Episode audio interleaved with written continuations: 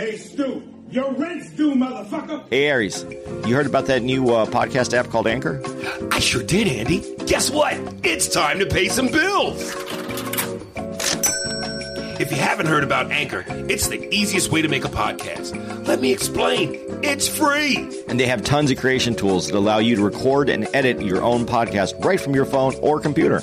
Anchor will distribute your podcast for you so it can be heard on Spotify, Apple Podcasts, and many more. You can make money from your podcast with no minimum listenership. And we know you know about that money, Jew boy. It's everything you need to make a podcast in one place. So go download your Anchor app now for free, or you can go to anchor.fm to get started today. Can you feel it, baby? That money. Yeah. And don't be pulling that falling down the stairs shit on me, you hear?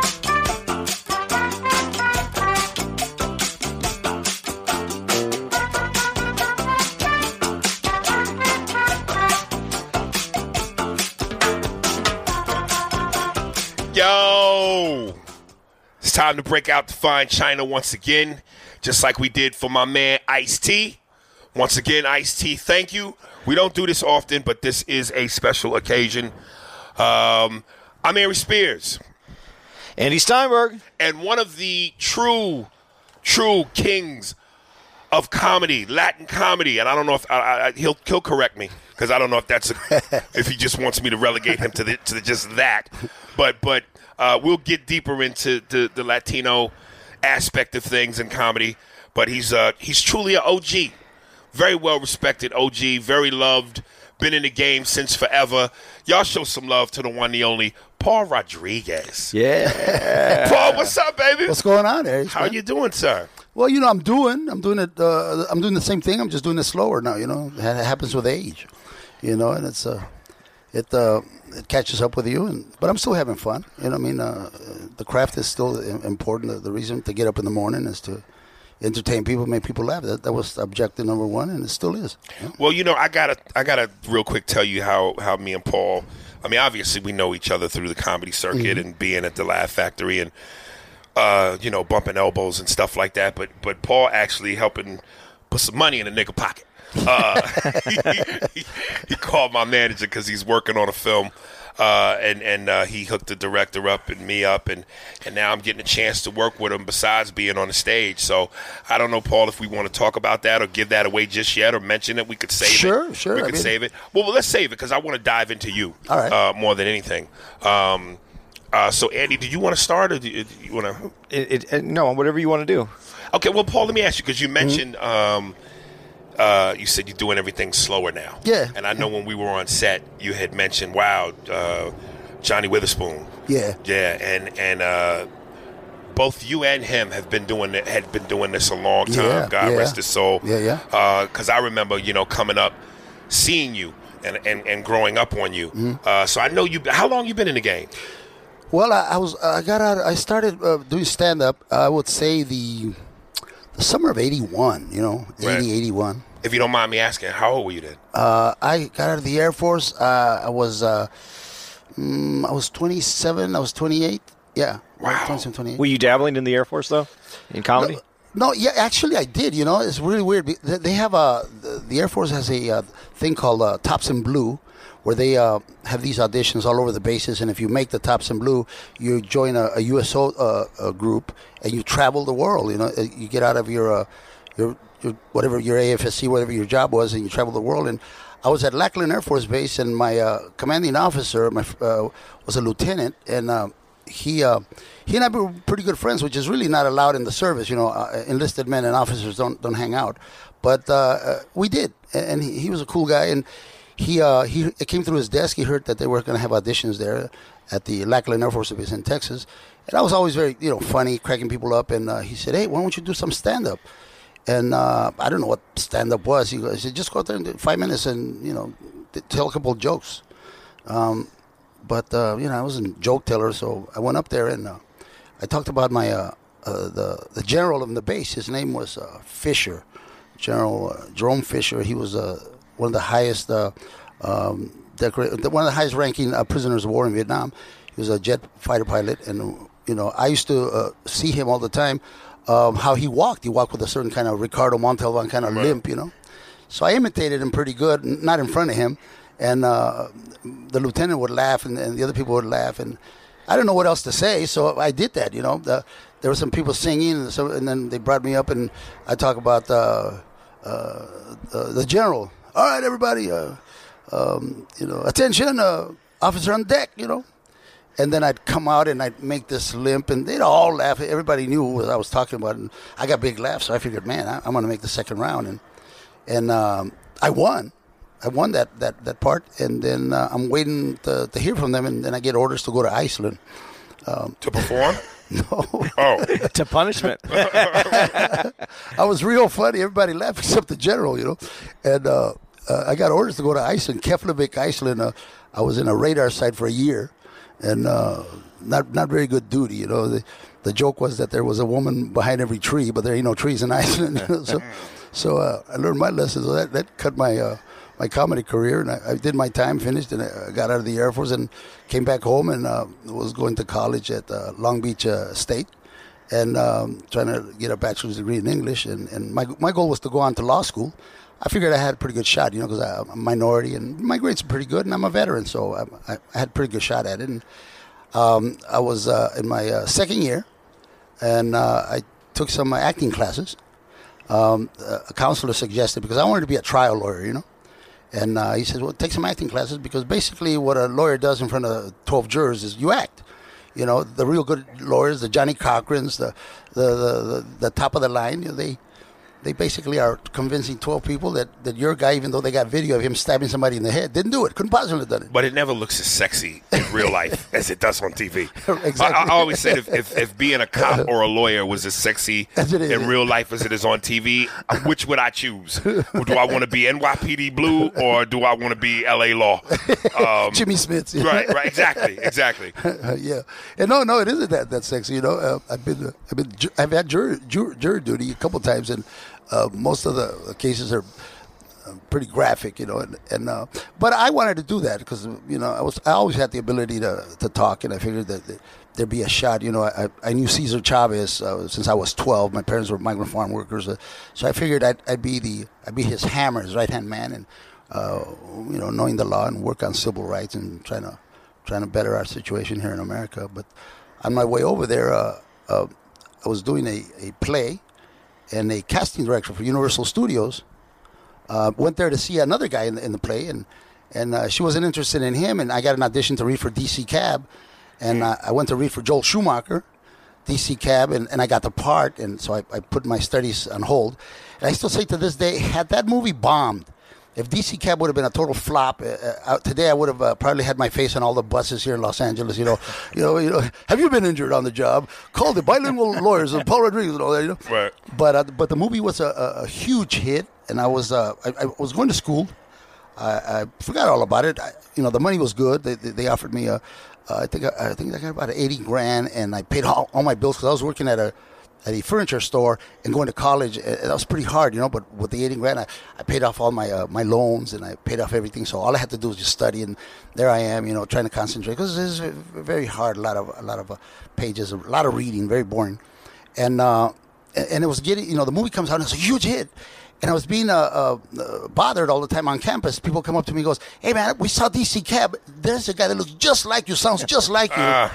you know." And help with the ladies. Right. When I said, when I said, uh, "Well, it's me," they said, "Nah, it ain't you. And what are you doing here?" You know. And when I said it isn't me, they go, "It is you. It is you, right?" so I couldn't win, right? I was frustrated. So, so the, the, there I was, you know, being bothered all the time. My first uh, hint at a, a little bit of fame. The movie faded a little bit, and I'm in the library. I'm, I'm researching something, and, and a guy named Barry Josephson, who later went on to become vice president of Columbia Pictures, he was Sandy Gallin's assistant, skinny uh, guy. He, he, he finds me in the library. He goes, "Hey, hey uh, are you Paul Rodriguez?" I go, "Yeah, yeah, I'm Paul Rodriguez." He goes, uh, "The guy from uh, the, the, the DC Cab, right?" And I go, no, look, man, I, I, ain't got time for no autograph. or nothing. I'm, I'm, I'm, I got a lot of reading to do. and he said, no, I'm from Ray Stark's company, uh, and uh, we're doing a movie with Kevin Bacon. And I said, I don't know, Kevin Bacon from, from Canadian Bacon, you know, I, really wasn't into that. He goes, you heard of Footloose? It was a big hit that summer. I said, yeah, I heard of Footloose. The guy, the, the, him, he's, he's doing a movie called Quicksilver, and uh, you know, we we'd like to have you come and read. And I said, well, you know, I just I'm not an actor. I said I just did that for the cash, and and, and you know, I'm not interested. And uh, and then he said the magic words. You know, well, you, you know, I, I don't know what you're doing here, but you know, chances are you probably get three hundred, maybe four four hundred thousand dollars. And I go, what? Four hundred. You became an actor. yeah, you know, my, Yeah. fam- my family's living there in Compton. Right. You know, uh, I- I can't help them that much. I don't. Um, the money went right away. I paid all my bills, like I said, and I'm living at home. And, and I said, and I don't, don't don't mess with, don't fuck with me. I said, you know, really for reals? He goes, yeah. So uh, I just left the books. I left everything, and I, I hopped in. He had a, uh, had a little red MG, and we hopped in from Long Beach and got on the 405. Went down to a um, uh, the Burbank lot, uh, the lot there, and went in there. It was pretty cool, you know. Sat there, and, and they gave me this paper to read, and I just read, you know, I just read it. And the guy says, uh, "No, no. See, the, the thing we say read, but uh, we want you to memorize this, and and uh, then you're gonna they have another person that reads for you." I said, "All right." So you know, it was two pages. Uh, so, uh, there's a guy named Hector, and I'm supposed to be a bicycle messenger and all that. So I, I read it and thought nothing of it. And they said, "All right, we'll, we'll call you." And and I'm going, I'm way over here. I got to go back to class. Uh, so the guy said, "Well, I got something to do." So I'm stuck. I call my brother. He picks me up. I go, I go back. I was kind of pissed off too. I mean, you know, I, I missed all this. The guy won't not even gonna give me a ride back. But uh, I'm there. Two days later, I get a call. They said, "Look, uh, we we saw because they they videoed it and said we saw it. We'd like to, for you to read with Kevin Bacon." And I said, uh, uh, I said, you know, I'd, I'd like to meet the guy, you know, but um, I really don't have time. And it's it's, it's, it's a weird business area. It's like you must know. It's like it's like a pretty woman. The more they say no to you, Yeah. the more they want you. You know. Yeah, it's like it's, it's like if you if you chase it, you can't get it. But when you say fuck it, then that's when it comes to you. I guess I was, I was too dumb or new in the business. I said, look, I'm, I'm really, I don't have time, man. I'm behind this and I have to read every, everything uh, over and over because I'm not that bright. And uh, the guy says, Kevin Bacon is flying in from New York, you know. And, and I said, well, good for him, you know. I, I said, look, last time you didn't even give me a ride back. And they said, no, we'll send a limo for you, a car for you, and everything. Everything's cool. We'll have lunch for you. And I said, all right, cool. So I went down there, and uh, I think they even gave me fifty bucks. You know, they said we'll give you fifty bucks, and, Right. and I said, well, fine, fifty bucks, fine, go down there. So I go down there, and I walk in, and, and there's Kevin, and nice, nice guy, man. I mean, to this day, I run into every once in a while. I got to tell you, you know, they have those six degrees, six degrees of Kevin yeah, Bacon. yeah. You know, I guess I'm on one degree. Very generous, very nice guy. I mean, I, he could have, you know, this guy could have see that I, I, I'm no actor. I don't, I don't know anything about acting, but he's very patient. He's very cool. And before we start reading, he says, "Listen, uh, Paul, uh, all you have to be in this thing is, is a guy that, uh, uh, you know, he, he's a bicycle messenger, and he's he has a dream. He wants to own a hot dog stand. That's all you need to know about this character. So talk to me like that. I, play a guy who who's a bicycle messenger, but I was actually a, stockbroker and I, I had some problems. And uh, all you need to worry about is that you're asking me for financial advice. I said, cool. I don't know anything about the stock market, but he gave me this thing, and, and I didn't do such a good job. And then he goes, you're a little nervous. And I was nervous. I was intimidated by him and all the people around there. When you read, you walk in, there's a director, producer. You're being judged. Exactly, Yeah, exactly. yeah. You know, I'm still this day I'm not good at readings because I I, suck at auditions. I read for Singleton. Uh, John Singleton? yeah, for the snow uh, Snowfall, uh, the one on Fox, and uh, I'm from Sinaloa. I have the perfect accent for for being the drug lord they wanted me to play, but uh, I did a lousy job. Even John said, "Relax, relax." All these people, I did a lousy job. I didn't get it, so I don't. I'm blamed for it. But um, this one I did. Kevin was really cool. He goes, "I bet you can do it. You're just a little nervous, you know." He says, uh, "I'm gonna be in Malibu, and uh, you want to come over? We'll hang out." I said, "Well." I, really like to hang out just but I, I ain't got time. I told him my, my situation. I was behind. I'm, my my jaw's on the floor because usually minorities can't just keep telling white folks no. well, like, like I said, I man, love it, brother. I love it. You know, I mean, he's a nice guy, but after I got an autograph, what was I going to do? You know, maybe if it would have been a, you know, a girl or something like that. But uh, he said, no, really, I do believe it's down to you. And he mentioned some other guy. I think it was um, I think it, we're actually good friends, and we've talked about it before. Uh, he had done a movie with uh, Sean Penn. God, uh, I can't remember his name. Uh, Latino, it'll come to me, but. Uh, between me and him, you know, he's Puerto Rican and, and, and I'm, I'm Mexican, and uh, the part was an ambiguous Latino there. So So, so this is all based on this is all hanging on two Latinos in one moment in time. pretty much. Did- did- because- East, Esai Morales. Uh, Thank you. Okay. Yeah, yeah, yeah, Esai yeah, yeah, Morales. yeah, yeah. You know, he was Richie and La Bamba. yeah, yeah, Yeah, yeah, yeah. yeah. very good actor and a good friend, and, and far better actor than I am uh, then and now. And uh, we we're we're sitting there, and I said, "Well," I said, "I I, I don't know what to say, but I, I really I can't hang out. I, I got to go back." He says, "Well, I'm gonna be here all week. Uh, any one of these days, you're free." I said, "Well, you know, Sunday, um, maybe after church or whatever, you know, I'll, I'll go down there." You know, I want to go see Malibu. I, I don't Right, know. right, right. I ain't never been to Malibu. I don't know nobody's uh, place over there. Went down to the to Breakers Hotel, I think it was. And uh, again, you know, he, he was very generous. And uh, I expected to read. I was trying to memorize that part. He goes, "Forget that. Forget that." He goes, "Let's just let's just talk." He goes, "Let's just talk like, you know, all, all acting is just pretending. You know, you pretend I'm this guy. I pretend you're this guy. You know." And uh, he says, uh, "Is that you talk normally like that? Can you have an accent? Do you want to have an accent?" Uh, he- so he starts to tell me about the guy. You know, this guy is uh, has a girlfriend who's uh, pregnant, and um, you know he's he's bicycle messenger, but his dream is really to own this little hot dog hot dog cart. And, I said, oh, all right. So my it just so happens that uh, my my girlfriend was having a, a child too, so I could relate with that. You know, my son Paul was uh, was in the oven, so that that helped. And I started talking to him, and he said, "I think you got it, man. I, I think you, you have it and all that." And I said, "Well, you know, I don't know." I said, "I have to, you know." I said, "I, I heard that. Uh, how much do they get paid?" He says, "I don't negotiate. You, your, your agent will have to take care of that." As agent, I'm, I'm with Allstate. You know, what agent are you talking about?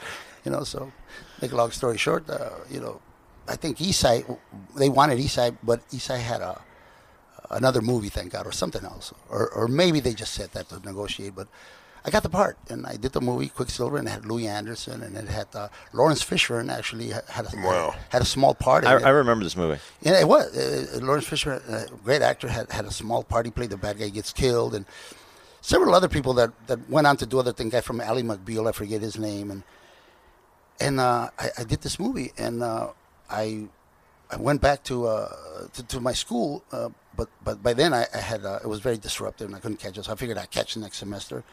And a buddy of mine who passed away, Jesse Aragon, uh, he was a stand-up. He, he takes me down to the to Mitzi, the comedy store, and, and, and then I, I go on stage, and then the bug hit, and uh, after that, I didn't really worry about the movie. But about three weeks later, uh, you know, I I um, got it, and we shot it in New York and, and San Francisco, and and uh, it's, it's still to this day, the the process of making movies is very boring, long hours as you're learning. Right? Yeah, yeah, yeah. Well, no, as I know, As you know, but, yeah. but but I'm talking about our particular project. oh yeah, yeah, yeah, yeah. Like they say, you get paid to wait, not act. exactly. Yeah. It's not glamorous at all. It's cold, and you're, they give you a sandwich or whatever it is. But uh, uh, you know, the uh, there was a, a moment the movie came out and it was a hit again. So you were reluctant throughout the whole thing. You never. This was not what you wanted at all. It wasn't. It, it wasn't. You know. Uh, Even though you knew you were funny. Uh, the stand up is you know like like I look at as the stand-ups that I admire you know the, the Pryors the Carlins people like that they uh, they did movies but it really wasn't their thing I mean I mean uh, Carlin did a couple of movies but he was you know he was known for stand-up that was it But so, but that that's interesting to me. When you say it wasn't their thing, what makes you say that? well I, I think that if, it- if if it came down to between Eddie Murphy and let's say and, and Richard Pryor who I, I, I knew I knew Pryor well I, I know Murphy not as well uh, I think Murphy's a far better actor than Pryor Okay, because the reason why I'm asking you is because when you say not their thing, I'm curious to know what your mindset is in that. Because I would say movies is Eddie Murphy's thing because he's good at it. He's Yeah. he's a good actor. Yeah, yeah, yeah. Richard Pryor, I never thought Richard was a bad actor. Right. But I wondered why his movies were never as successful as Eddie or or his stand up. Exactly. what, what I'm, I'm, they're both geniuses and talented in their own way. Uh, what I'm saying is that uh, I think acting uh, came very natural to Eddie. He did characters and everything, you know. And, and his stand-up, of course, is great, but but he, he, he should do more. He, he, had, he didn't know all that much. Whereas Pryor uh, always looked at movies as as uh, something that he did, A byproduct of the but comedy. stand-up was Yeah. his thing. Right. He, he was that was that's what he lived for. That, that Right. that's what he. Uh, we all are happy that he did, and uh, you know, so I, I uh, to this day, although I've been in some forty-eight of them, I, I don't really think there's any danger of me getting uh, nominated for anything. You know, other than I do it because it helps your your your The stand-up. The stand, sell tickets. Sell tickets. But stand up is, is the reason. You know? So is it the instant gratification of doing, you know, right I then and so. there and getting the laughter, as opposed to like you said, it's a grind. You're waiting all day. I think so. You know, it, I mean, they're they're gratifying if you- if you get a, a do good one. I've done a couple of good ones, but uh, I still feel very intimidated. You know, I, I was in a movie called uh, what was it? It was uh, The World's Fastest Indian. Pretty good movie. I still think it's one of my favorites with uh, with uh, Sir uh, Anthony uh, Hopkins. You know, and I found myself acting with Anthony Hopkins, and I, I went, "Holy shit! What, what am I? What am I doing with this man? You know, this this man Right, is right. he's Anthony Hopkins. We're in this car. We're doing this thing, and and every once in a while, I, I was really really intimidated. It was really hard for me to do that. And, and Anthony Hopkins is such a nice man. He he relaxed me. He goes, he goes. Uh, I'm Anthony Hopkins because I was talking to him like like a fan. I was going, "Wow, man! I saw you. You know, you you, you know, God, you know, Clarice. And, you know, all these things kept coming up to me." And he says, uh, "That's not going to work, son. It's not going to help if you if you don't stop seeing me as a celeb and see me as, as, as this old guy who's buying a car from you." And I said, well, "It was really hard to do." And he said, "Too, I I got this little." He says, "I have this little uh, thing that I use with some actors to get them back into the the, the thing of the, the the scene. You know, roll up the windows here." And uh, and he farts. Like, seriously, farts? I wouldn't do it on a podcast. Uh, seriously, the man roll up the windows and he farts, you know. And and all of a sudden he wasn't uh, Anthony Hopkins. He was just this nasty old guy who farted That's- and rolled wow. up the windows. You know. Wow. I, I go, you nasty. And, and the scene called for me to well, for us to have an argument, right? And uh, it's a very crude way, but I got to tell you, I look at that scene in that movie and and uh, I start cussing him out. I'm really pissed off. Mainly because uh, you know he, he suckered me in. He, we're in this car, and he goes, "Come here, come here, little closer. Come here. roll, roll up the windows here. I want to show you He something. hotboxed you. that- something that might br- bring uh, you know uh, bring me from my pedestal. Right, right, right, right, right. That is that's awesome. That's why I don't look up to you because you fart around us when we're doing the podcast. Now I know what it Oh, is. man. And- So when you when you decide, at what point did you go, "Hey, man, I'm fully fledged into this now. This is my life." Well, I did t- try to go back to school in between. In between, uh, um, uh, Sucked, didn't it? between yeah, it, it- you know, in between the, the money ran out. Uh, in between uh, Quicksilver and uh, DC Cab, uh, there was a lull, you know, and I'm not really getting spots. uh, At the, you know, at the comedy store, I'm, I'm working uh, the Chitlin circuit at the time. Right. Remember, remember uh, what was her name? She had a she had a room here in uh, in South Central uh, from. Uh, Mavericks Flat, uh, yeah, uh, she- uh, up uptown, uh, not uh, where Robin Harris used to work. Robin out? Harris. I, I met him Yes, there. As a matter of yes, yes, yes, Uh, yes. Uh, Marla, Marla Gibbs. Yes, yes. Marla, Marla Gibbs, uh, and uh, you know, it was in a it was a dicey part of town. You know, you make sure your car Right. is locked. Yeah, yeah, yeah. But the comics were solid. You know, they called it the, the Chitlin circuit, and, and I've always been comfortable around African Americans. I grew up in Compton. I learned a lot about the the swagger and, and the talk. I've been comfortable. So going to that neighborhood was like going home. So, you know, uh, it, it, I, I learned a lot because, uh, as you know, uh, tough uh, audience, black audiences, they don't suffer no fools. You know, you, you, you- Do you think? Do you think Latin audiences are the same? I think so. I think so. You know, they, you know, it, it's like uh, you go up there and you're not black or you're not Latino. That's one strike down. You, you know, it's see what a stand-up does is you you stand in front of strangers, and you're telling them, uh, "I'm worthy of your attention." It's basically what we're, what we're saying when you stand in front of any audience. You know, I merit being here. I deserve this microphone. You deserve to pay attention to me. You, if you pay attention to me, we're, we're gonna have a good time. You know, I did the Apollo and all that, but even to this day, uh, being even known, uh, uh, uh, chocolate sundaes on, at the Laugh Factory, which, which I own a piece of, you know, don't, that don't mean nothing to them. It, it doesn't mean nothing, you know. Right. Th- that will give you maybe maybe thirty seconds of, of them looking at you, and after that, you better have it. Niggas are rough, man. Niggas are rough. you better have it, or, or else they- they're not. You know, they don't give. They don't give a shit who you are. You know? I, you know, I, I tell Andy this all the time because he, 'cause he features on the road with me. And prior to him doing the road with me, uh, he didn't really do a lot of hardcore black rooms. and what I love about him and what I love about a lot of white comics that do black rooms Mm. is when they don't have to pander to the black audience. Exactly. Just be yourself. do your stuff, yeah. Just do your material. Yeah, Mm-hmm. And don't try to sound black, act black, exactly, talk yeah. Mm-hmm. black. Because, and unfortunately, black people, we fall for that dumb shit. we, we, we, we did, oh boy, that white boy, look at that white boy. we fall for that dumb shit. Um, and his material gets him by because it's good material. Exactly. So you know, That, well, that's something you learn from time, and it's something that you you, you, you can't just. Uh, I, I was uh, uh, I was guilty of that. I did, did a lot. I did uh, the Apollo, and I, I did well.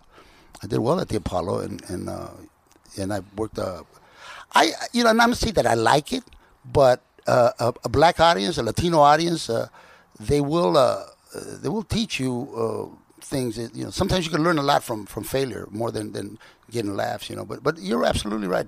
You have to have the confidence in your material.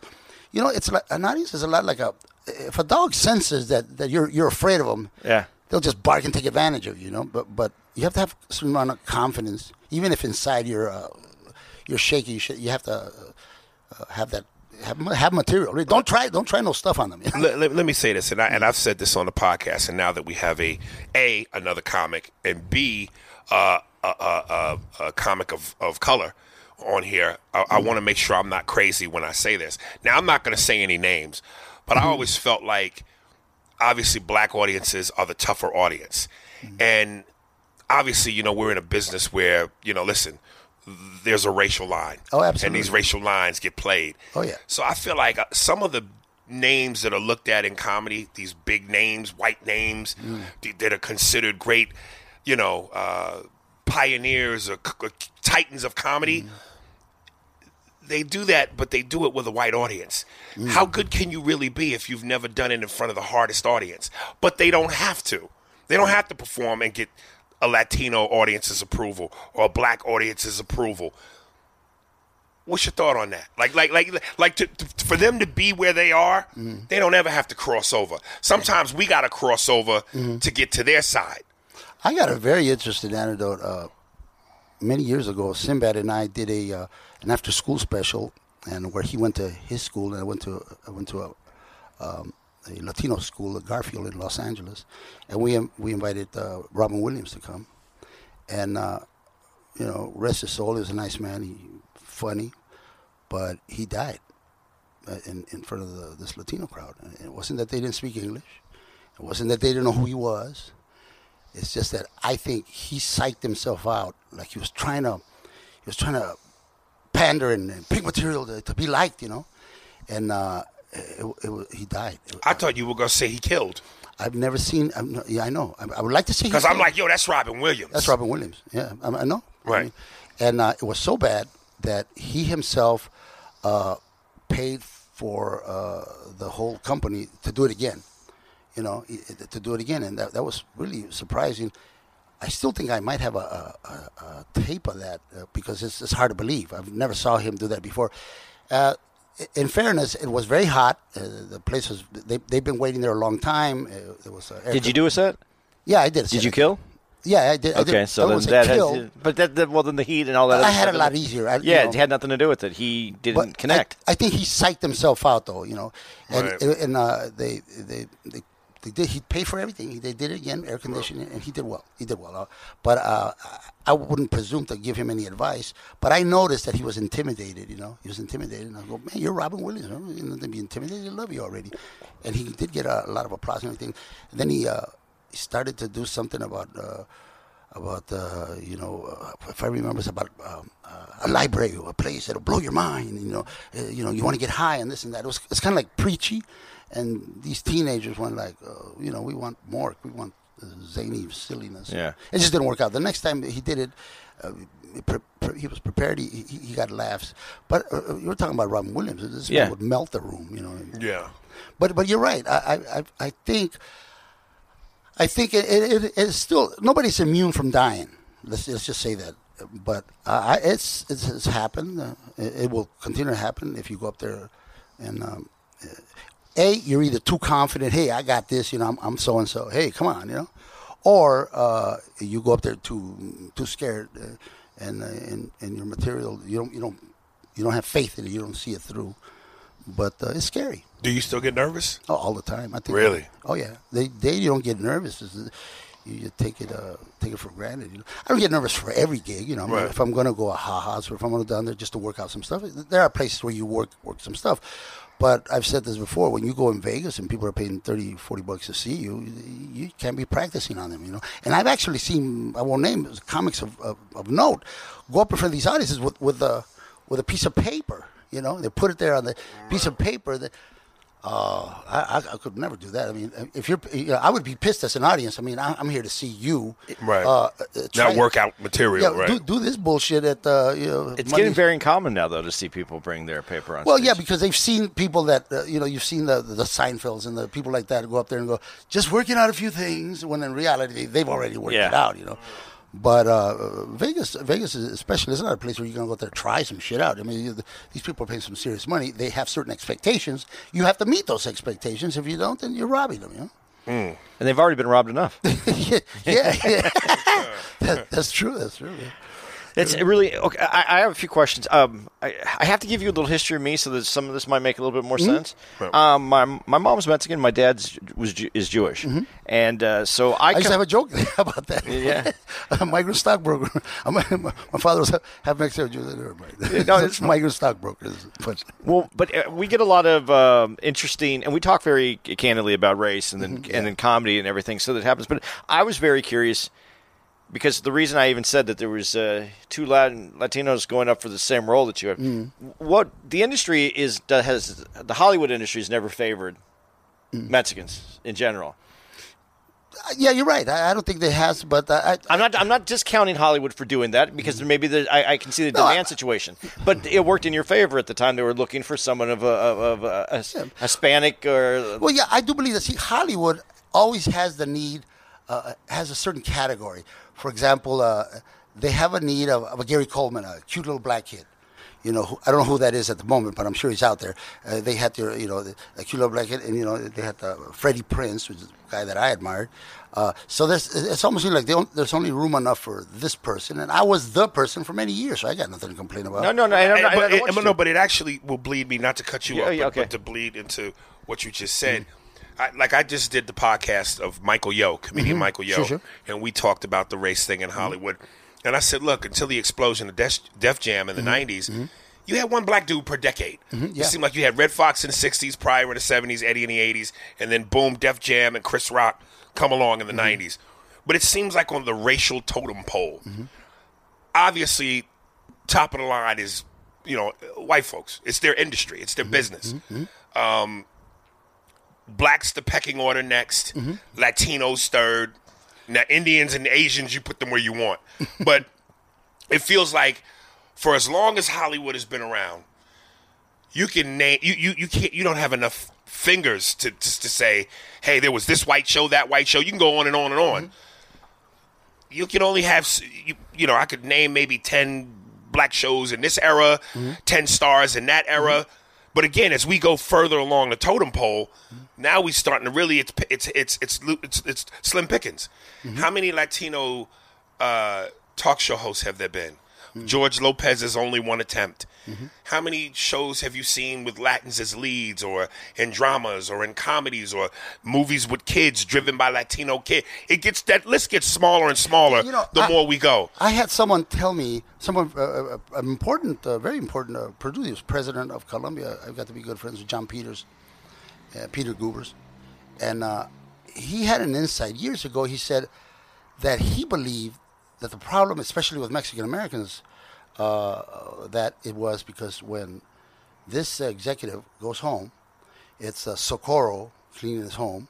It's uh, Javier doing his lawn. It's uh, Paco doing this and that. And it's hard. It was hard for them because those are the people that got approved, the green light stuff. It's hard for them to visualize them in, in any In other roles? In any other roles. He figured, and he's the president of Columbia. Um, but I'll tell you, i- i- if, especially with with Hispanics all, all around, there are many. Uh, there are some, not many, but some that, that, that work consistently, but their talent. But uh, I also believe that, that we've regressed to a certain point because uh, you know in the seventies not coming up, you, you had Chico and the Man, you had Ricardo Montalban, you had uh, the guy from. Uh, uh, even the Gomez, even the Addams family had a Gomez. Is what I'm trying to say. You know, uh, but now, uh, although there are more venues, more, uh, you know, back when there was only the three main alphabets, it seemed like uh, you, you had uh, you had Wonder Woman, uh, Hispanic. You had there there there are many shows that I can point to uh, more than, than there are today, and I, that I don't understand. Well, okay, but here's here's well. First of all, I wanted. To And get I to never this. really play the race card. I mean, I talk about being Mexican. I mean, I, I, that's what I talk about. I, I don't apologize for that. But I, I've never want to uh, put out the idea that that that that uh, woe is me or victimized or or that No, or that no, Hollywood no. owes us something. No, no, no, no, because no, that's not where we're going with this Uh, at all. okay. But what, what I was going to say is, but I, I I was I'm, I'm speaking more to uh, the Hispanic community when I'm talking about this and how this works, uh, because like you brought up Freddie Prinze. Yeah, yeah.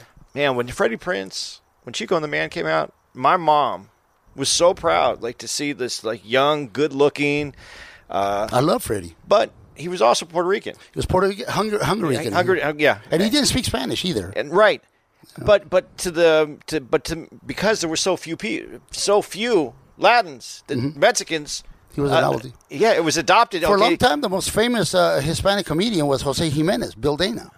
You know, when I told my dad that he was actually a Jewish guy, he was surprised because he used to see him on Sullivan. You know, Bill, I am Jose Jimenez. Yes. You remember that? yeah Uh, I don't know what it is. Every time that I, I pitch shows all the time, every time I pitch a, pitch a show, they go, "What are you guys talking about?" You know, you have Telemundo. You know, uh, there's a comedian who does a who does a, a bit that's really funny. He goes, he goes, Asians are the least represented. He goes, uh, you know, you have uh, with black people, you got you got the BET, you got the NFL, the NBA, the the the you know, he goes on. He says uh, with uh, with Latinos, you got uh, everything from Channel 34 all the way down to uh, Channel 80, you know, because there's so much of that.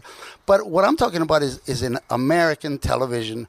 The vast majority of Mexican Americans don't watch Telemundo, believe it or not. Our parents probably do, but we totally live American lives. And and every study they've taken, they show that that Hispanics will watch black shows religiously. They'll they'll watch uh, they'll watch uh, black shows before they watch. Uh, we don't really we're not everybody know a nigga want to be a nigga, but don't yeah, yeah. Be a nigga. We're not watching Friends, you know. Right. We're not watching Friends. It, just- it didn't appeal to us. Uh, that doesn't say anything to us. Uh, uh, it doesn't relate it doesn't relate. But but we will watch. Uh, uh, uh, you know, name the black show. Uh, Martin. Martin, very popular with, Right. with Mexican Americans, and, and and as long as the demographics, as long as the ratings are there for that, there's really no urgency to put a. a, uh, a they- They've tried a couple of times and it hasn't worked. I think I was the first one. AK Pablo failed miserably. I knew it then because uh, they didn't cast it right. I think, and uh, and and then uh, you know George George had a successful Yeah. run for five, and then uh, Cristela tried uh, uh, early. I don't think she got a fair shake. She, she should have got a. That show could have had legs, but but nowadays the, the, the money it, it costs so much to put on a pilot. They don't even do pilots now. They they do what they call a pilot yeah, yeah or or or, or, a- or a reel of some kind. You know, it's very hard to get on. You know. well but but see and you said something though that that, that uh, this is an ongoing theme in our podcast so that's why i wanted to bring this up you said uh you know that we live American lifestyles. If you're Hisp- uh, Hispanic, it's an American because the, the Southwest was Mexico at one time. This is they as the United States grew, they just melted in, and it's part of the fabric. that knowledge in a nickel will get you a cup of coffee. You know, it really. The, when it's all said and done, television is run by advertisers. Coca Cola is, is the boss, and then if you can't put uh, eyeballs on the TV, they're, they're really not interested. Uh, I, believe me, I, I pitched everybody. But do you do you really think it's just that? Because it, there obviously seems to be a very strong racial component to it. When one, we don't get the same opportunities that they get, Yeah. and two, when we do get the same get those opportunities, they're often stereotypical. It's true, very true. Uh, But it's see, uh, it's also Hispanics are very it's a very nebulous kind of a, uh uh term because not all are Mexican. Uh, you know, it, it, Cubans and Puerto Ricans are the three major uh, things, but but a lot of uh, Salvadorians, and we're very nationalistic. You know, uh, uh, Puerto Ricans really are not going to relate with, the- with the Mexican show, and, and, and, and Puerto Rican actors have played more parts for Mexicans than any other, and I know because I, I'm good friends with them. You know, I, uh, so it's it's really hard to find a show uh, like uh, Que Pasa USA, I think was, or uh, or uh, um, the the George Lopez show. Uh, it's, it's hard to find a show that can get the ratings. See, you you just can't have a show that we're just Latinos watching.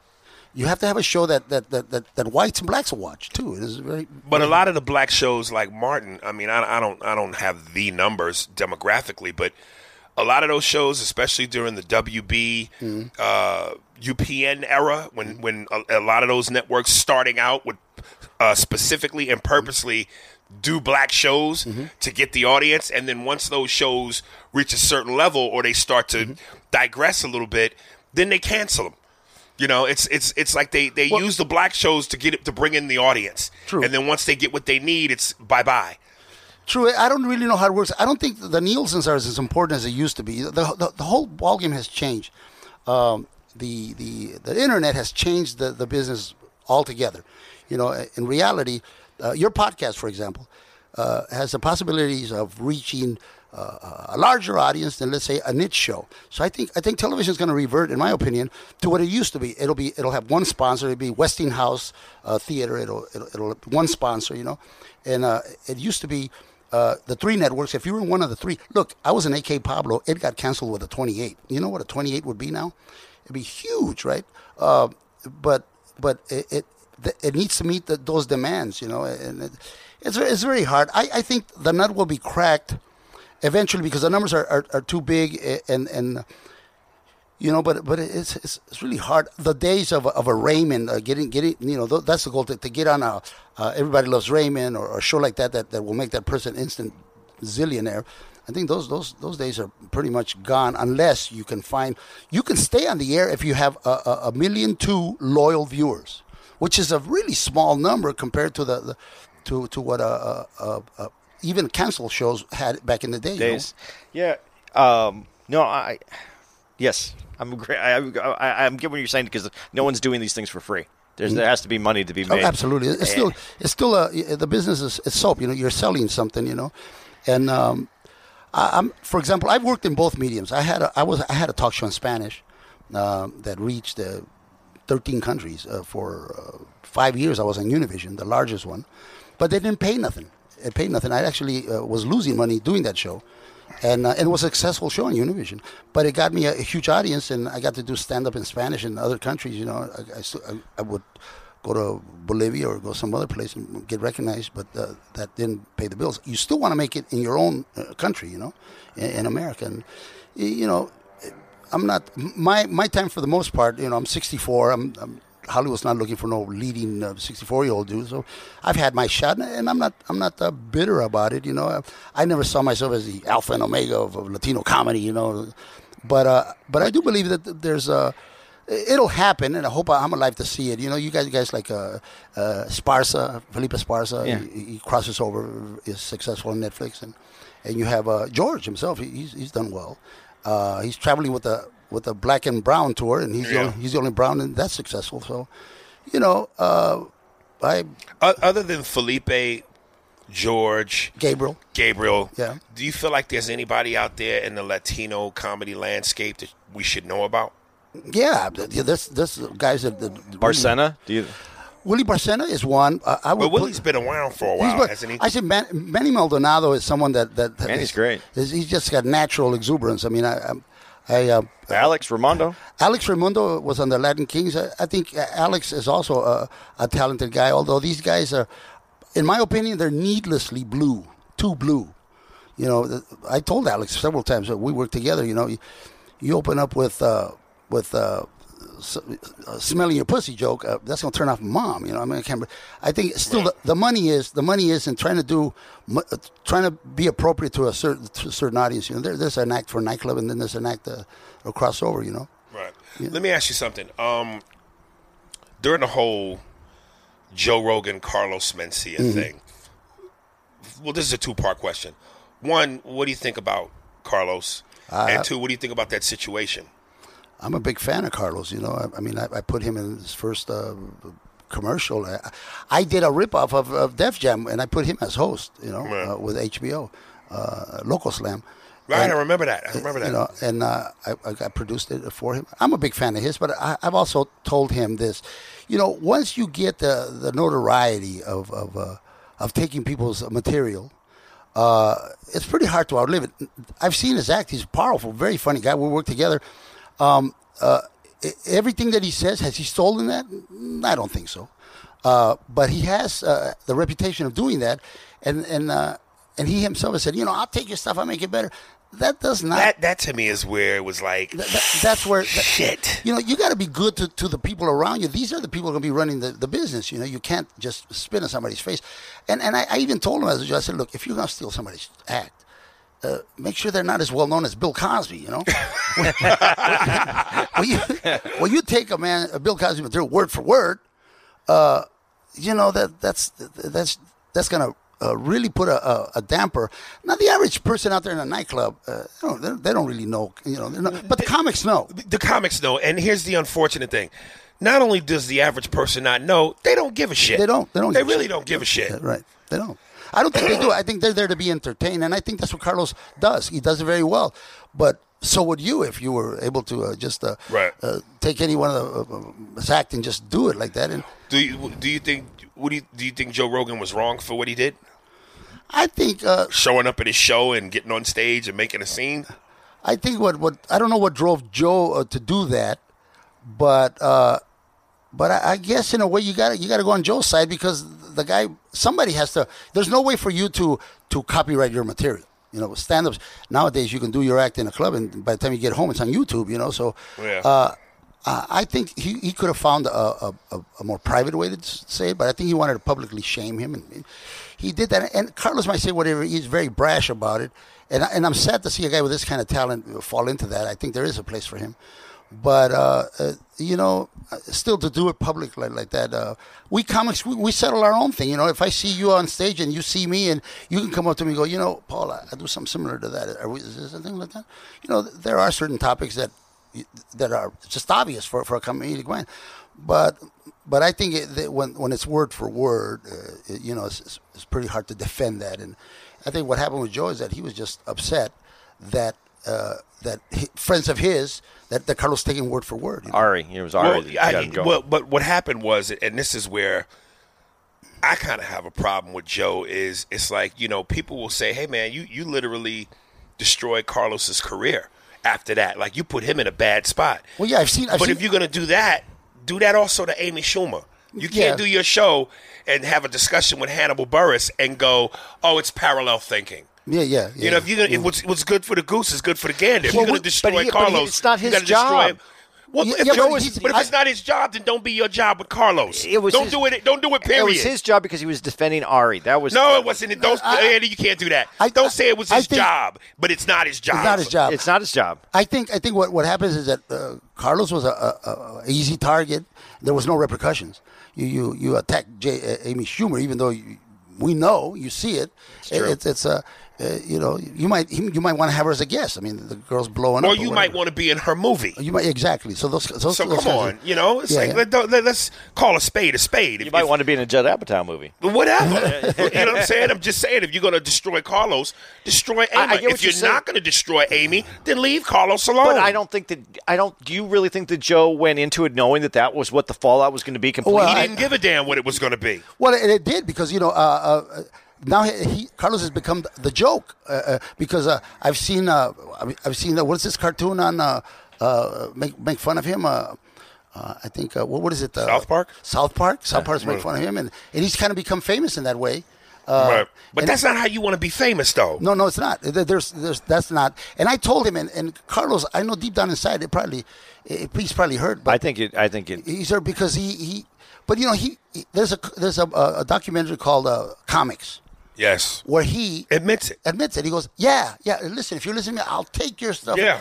That that is. That, I told even when he was doing that, I said, "Man, what, you know, that is going to have bad repercussions." You know, but on the other hand, I think I think he'll always have a career working clubs, whatever. Well, he's a strong. I mean, he's strong, man. Listen, and for the record, I like Carlos. He's a nice guy.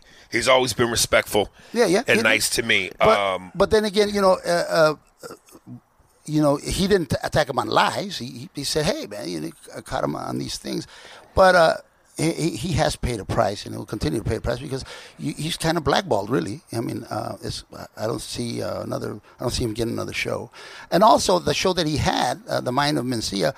Uh, the the thing that he did about uh, the Christ and all that, that that's Sam Kinison. I mean, every every I saw Sam Kinison do that. Well, you know, it, it was funny. When I was listening to, a, I guess it was a radio interview that Carlos had done, he had mentioned on the radio show that he did a skit about racial Olympics. and the radio hosts were all like, "Oh yeah, yeah, that's awesome, yeah, funny." But then when he left, they said they had already done that skit, Yeah. and he took it from them. So who knows where the trail begins and ends? But it's gonna be very hard for for uh, for him to reinvent himself. I, I think there'll be a there's, there'll be a career for him, and I, I, I I'm sad to see that because no one no one can deny that he is a talented guy. He's a really strong Yeah. performer. I've I, I've watched. I, I've never seen anybody put a show together the way that he does, and the amount of time that he can be up on stage. It, it- it's strong. but man. see that I, I had my problems with him one time. I'll tell you what happened. And I heard something about this. you know, I, called him on it. I called, Yeah, I, I yeah, said, yeah, that, yeah. That's that's just wrong. I don't know what you're trying to prove with me, Carlos. right. We were in uh, we were in Sacramento, and uh, the lineup was uh, um, who is this uh, Sheila E. and uh, it was myself. It was uh, other guys, and we did our we, you know we did our, our point uh, right before he came right before I came on. He went on for an hour or something. You know, it was ridiculous. I, I came really close to telling the promoter, "Give me my money. I'm going to my this. You know, what are you trying to say? You know, the, and and I did my I did my thing, and, and I told I called him on it. I said, "Listen, you, you forget about me. You know, uh, uh, Sheila E here. She's gonna go on at one o'clock in the morning because of you, and that's, that's bullshit. And that's that's not, Sheila E is not gonna be talking well of you, and, and, and these things could come in repercussions. And he does. He says, "Oh man, I'm sorry, I forgot. You know how it is. You're up on stage. You, uh, look, I've been on stage before you were on stage. you don't give me this. You forgot. You know, what he was trying to do is he's trying to, to, to hit every possible topic. You know, by the time you get up there, you go, he's covered this, he's covered that. You know, and and it, it's just it, it's it. I tra- look. I traveled with Carlos and George and myself many years ago. We did the, the Three Amigos tour. We're we're making bank, playing big audiences. George wasn't that well known. Carlos wasn't all that well known, but they were getting started to be known. And we're playing. We played the, uh, the we played the arenas, big time. We did about four or five of these gigs, making big money. I got the movie Ali and I left it, and, and, and then, but every day, Great job on that. Mike. Right. Great Every job day. on that, by the way. Ferdie Pacheco. y- y- Yeah. ev- Holy shit. Okay. every every day uh, we, we go up there. Carlos will go up there and would just uh, do his set a little longer, and then he'd spit on the microphone and throw it down. Are you serious? I'm serious, and that, that guy, and, and it would piss George off. George was so pissed, right, rightfully so, and and it got to a point where I found myself just uh, refereeing both of them, you know.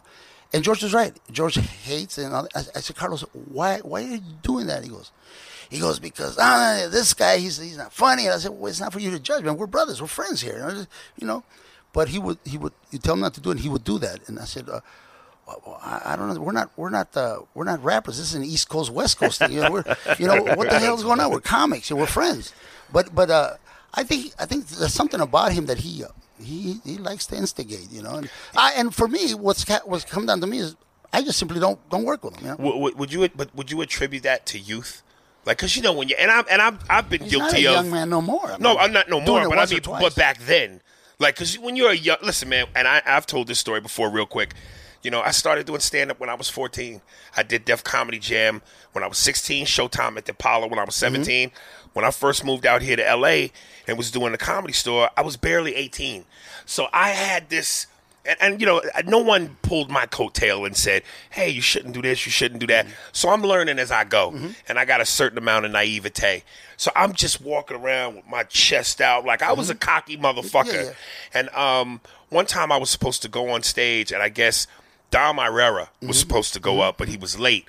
So I was up after him, but then at the last second, as they're about to say me, Dom shows up. So now it's me and Dom standing shoulder to shoulder, and I'm like, "Fuck that! I don't know who this motherfucker is." yeah, yeah. So coming to this stage, Aries Spears, and I kind of Dom. now looking back, it was wrong. what the fuck was I doing? But again, when you're young and you're, I would like to say you- that, but but but he's doing it now. It is Right. like it's not like he you know he's done it over and over and over again to the point where uh, I mean I, I say it right now I won't work with him. I won't. Right. I won't because because I don't need to. Right. Why why sh- what's this adversarial thing? You know I mean we're not uh, we're not uh, competing that way. We both do our thing. I, I I don't need to follow you after an hour or so of your doing when when the contract says do your twenty minutes, do your thirty minutes. I'll do my thirty, and then we go home, right? What? Why is the the animosity here? So, uh, if he pissed me off, and it takes a lot to piss me off, because I helped the man. He himself will say that, Right. You know, and I'm, we're friends. I'm friends. I, I see him. I, I say hello. What's happening? But I won't share a stage with him. I, I just don't need to. Because it wasn't once. It wasn't twice. It was like it's like you know he's gonna do that. That spit on the mic shit You know? crazy. Yeah, it was oh my god. It's ridiculous. It's, it's, you know, I, was, I would tell him like, why in the fuck are you gonna do that? You know, it's gonna piss him off. You're doing it for that reason. Oh, well, I won't do it next time. And you do it again. Wow. Guys, that wraps up the first half of our interview with Paul Rodriguez. Stay tuned tomorrow for part two as we play Paul Rodriguez's interview on our bonus Thursday episode. Thanks for listening. Can you feel it, baby?